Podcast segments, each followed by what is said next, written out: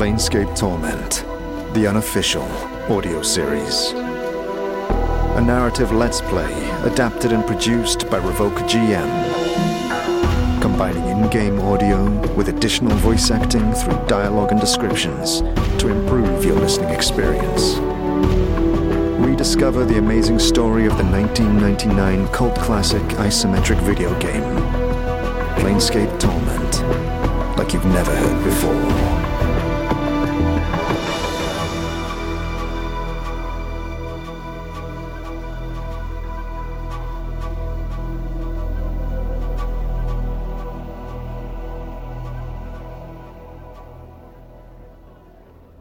Slowly, your eyes begin to open. The pain hits you now, throbbing through your skull. Memories of what you did and may have done dominate your mind. Then behind you, from the shadows, you hear a snuffling, like a woodland beast digging in the dirt. In the darkness is a decrepit man playing in the filth. You approach. He snaps his gaze towards you. You hold still. Hunched over, snarling and giving low growls, you just make out his wild eyes veiled by a curtain of long matted hair. His face is soaked in sweat and grease that cakes in his stringy mustache. He stops mid snarl and reaches up to part the curtain of hair that covers his eyes. Several puce colored bugs fall and scatter across the cobbles as his withered hand pulls away. Behind the cloak of hair, the man's flesh is moon pale and creased with ah. wrinkles. And ma take the moonfly too. Take your hand and fly to the moon. Not today, my friend. The man frowns, but his eyebrows tilt upwards in a reverse V, a bizarre expression. You have no idea how he accomplished it, but it makes you feel uncomfortable watching the muscles beneath his face shift into the new pattern. You can't tell if he's angry, curious, uh, both, uh, or neither. Uh, uh sing it, kiss speaker man. Answers prefer a wood woman heart. A single kiss speaks a woman's heart, but a man's answer is what you would prefer. Well, very well. Uh, but know this my answer is a question, and an answer from you is what I would prefer. The man seems mesmerized by your voice. With every word you speak, a light flickers in his eyes. Uh, barking wilder am I. I am uh, uh, uh, wanting, asking. Uh, may you? You may. You may, and I will. Uh, who or what are you? Ca- chaos. He stutters Ca- out the word as if having difficulty getting his tongue around it. Some say chaos attacks. I say so wax. Chaos men. Men no. Men no. Men yes. Three no's make a yes. He hunches down on his knees and begins to rock back and forth, singing in a childlike soprano. Chaos man. Chaos man. Hop along home. A faction it is, yet we are alone. Chaos Men. Very well. Might I ask you some questions? He claps his hands with glee like a child at a festival, then gives a howling oh. shout. Question. Question. Pharod, do you know of him? Fairod. Fairod. No, not fair. Not odd. Lost not. Help not. He growls to himself as if to clear his throat. Maybe you lose him first, then ask me. Then fair odds it will be. To lose him, I'd have to find him first. Uh, say, I- I'm looking for a lost journal. Do you know where I might find one? He frowns, squints his eyes shut, then opens them back up. When he speaks again, his voice is level and straightforward. It's like a different person is speaking. More than one lost, more than one must you find. Each part of you had one, so more than one must you find. Can you tell me where at least one of them is? He looks like he is about to object. Then suddenly his left fist comes up and smacks him in the temple. He howls in response and suddenly stops, blinking. One is in a cupboard in your guest room in the Hall of the Sensates, and another is on the walls of a tomb sealed deep beneath the city where the stones weep. The others. Before he can finish, his right fist comes up and smashes him in the face, causing him to yowl again. Hall of the Sensates. Where's that? Barking Wilder holds up his hands. He doesn't seem to recall what he just said. You said another was in a tomb beneath the city. Where? He looks frightened for a moment, then points upwards. Uh, there? He gulps. He doesn't seem to know.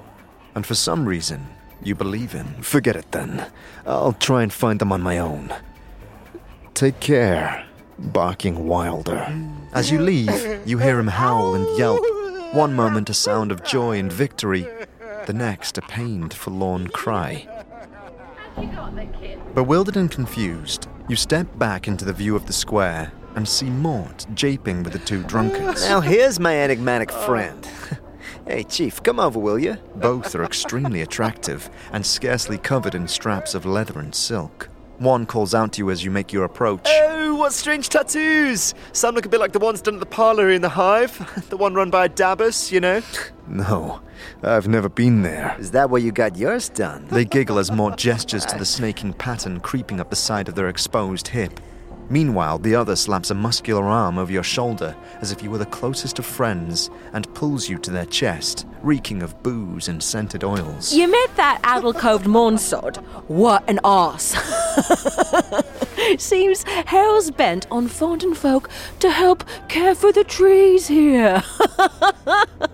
Mayhap he'd be better off spending time trying to help the people here instead, like anyone gives a pike and folly about the trees here. What sort of leatherhead brought him here in the first place is what I'd like to know. Uh, yeah. Uh, We'd best be on our way. Uh, Mort, let's go. All right, all right. Uh, truly, a pleasure it has been. He bobs in mock deference. I haven't had this much fun since, well, the last time. Just as you are out of earshot, Mort bobs closer to you. Hey, Chief. I think I'm in lust. I mean, I'm, I'm in love. Oh, yeah? Which one? Hey, I knew you had some life in you, Chief. And to answer your question, why not both? At the edge of the square, you see a tired looking, sorrowful old man gazing at the ash dead tree in front of him. He is mumbling to himself and tapping his chin as if trying to figure something out. He shakes his head sadly. Greetings! He seems momentarily startled as you interrupt his train of thought. Oh, greetings to you too, friend. How's this day find you? It finds me well. The lie lingers a little in your mouth. That's good, friend. I hope your good fortune continues. He seems about to turn back to the tree. Uh, and how's this day find you? He shrugs and proffers a bit of a smile. Fortune finds me well, though I'm saddened just the same. Why's that? He pats the tree beside him. It's the trees here in the hive. They're dying, friend, and no one cares. Seeing the look on your face, he holds his hands up as if to silence you for a moment. It may not matter to some, but it's important to me. I feel it's a shame to see the last tatters of life and beauty in this ward left uncared for to die. Can you understand that, friend? Yes, you're right. Uh, It is a sad thing. He seems surprised and blurts out. Really? Oh, I, I- mean, wonderful. Uh, Perhaps you would. Um, He pauses and seems suddenly suspicious. He recomposes himself, speaking in his usual slow manner. in any case, that's good. I suppose you have some questions for me now. Uh, no, n- not just yet. W- what was it you were going to ask? For the first time, the man seems genuinely happy. Beaming, he explains. It's difficult for anything to survive here. Just look around you and you'll see what I mean, friend. I'm not sure it's possible for the trees to thrive here, even if they somehow were to get enough light and clean water. Go on. He nods enthusiastically. But if enough people care, really want them to live, I just know they'll survive. They'll turn green again and flourish. What? I mean, that makes no sense. He smiles knowingly, shaking his head. You're new here, I can see that now. You don't understand how things work in Sigil, friend. Belief is everything here. Everything. You could be right. I am right. I'm certain of it. A sense of conviction surrounds him like an aura. He seems so unlike the man you first spoke to. That's all I ask of you, friend. Just care for them. Hope for their recovery. In time, should enough people want it, it will come to pass. Can you do that for me, friend? Yes, I'll, I'll help. Excellent. Excellent, my friend. I thank you. You've given me back my confidence, my purpose. Perhaps I can find others like you who listen. Perhaps we'll make a difference. Mort, what do you think? Huh? Oh, uh, yeah, Chief. Sure, whatever you say. I'm serious, Mort. Can you make the effort? Mort looks at you for a moment, silently, then nods. Yeah, I, I, I can. Uh, If it's that important to you, I'll do it. Why are all the trees dying? Just look at your surroundings, friend. Can you imagine anything having an easy life here? And besides the wretched conditions, the Dabus rarely come to this part of Sigil. Dabus. You know, Dabus. Surely you've seen them. They're the lady servants. They care for the city. Some parts of it more than others, of course. He looks sadly at the tree beside him. Why don't they come here often? The hive's a dangerous place, but that's not it. The Dabus have the lady watching over them, and no one's foolish enough to tangle with her, friend. I suppose it's really all on account of Fell. Who is Fell? Fell? He's, uh. ah, Well, friend, I'll just say he's the only Dabus that doesn't serve the lady. I don't know the whole dark of it, as they say, but he's shunned by his fellows and lives here, alone, in the hive. He runs a tattoo parlour, but most of Sigil is wary of the place. From the looks of you, I'm surprised you haven't crossed paths before. Uh, what's there to be wary of? Well, friend, since he turned from the lady, many people think it's just a matter of time before her shadow falls on him.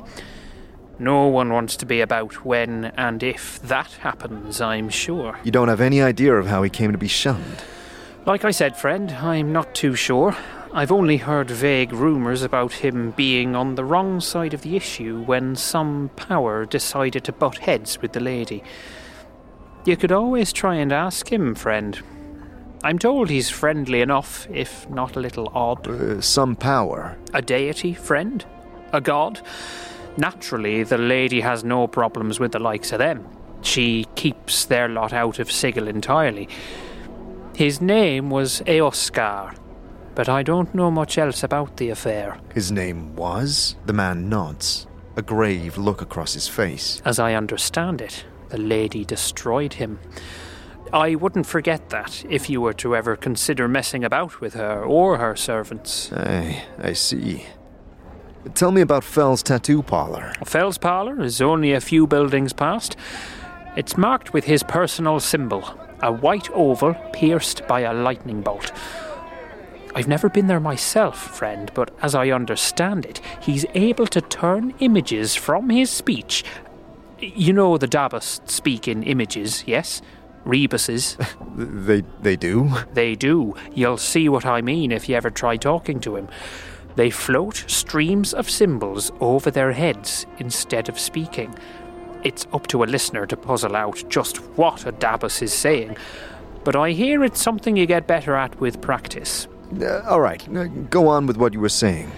So, he's somehow able to turn images from his speech into tattoos. And not just ordinary inkings either. I'm told there's magic about them. And more than just in their making. I don't know much else about it though. Thank you, Mourns. I wish you and the trees the best. Farewell. It's strange. The man's very nature has made you feel good. His intentions seemed purely for the betterment of the hive. Well, Your thoughts are interrupted as a woman grabs your attention. Her hair is scraped back into a tight, disc shaped bun, giving her face a severe and dangerous look. if it isn't my very own dark savior. Took your time coming around, you did. I was starting to think you wouldn't be coming at all, Blood. She starts to rummage around in the pockets of her heavy, dark red dress. Good and dead. Just like you said he'd be. And that's how I like him. Here's your blood money cutter. That ring I promised you. Well, Fare you well. W- wait one moment. Uh, I had some questions. No, Cutter. It's been a good long time, it has, but I'd still best not be seen talking to you. He had friends, you know, and I think they've a feeling about what happened. We won't speak again. What did you do? Nothing. I, I, I mean, I have no idea. Let's move on. Thank you for listening to Planescape Torment, the unofficial audio series. a Revocer GM production. To support the show and those involved, please consider subscribing to our Patreon or donating via our Ko-fi page. Links to both are in the description.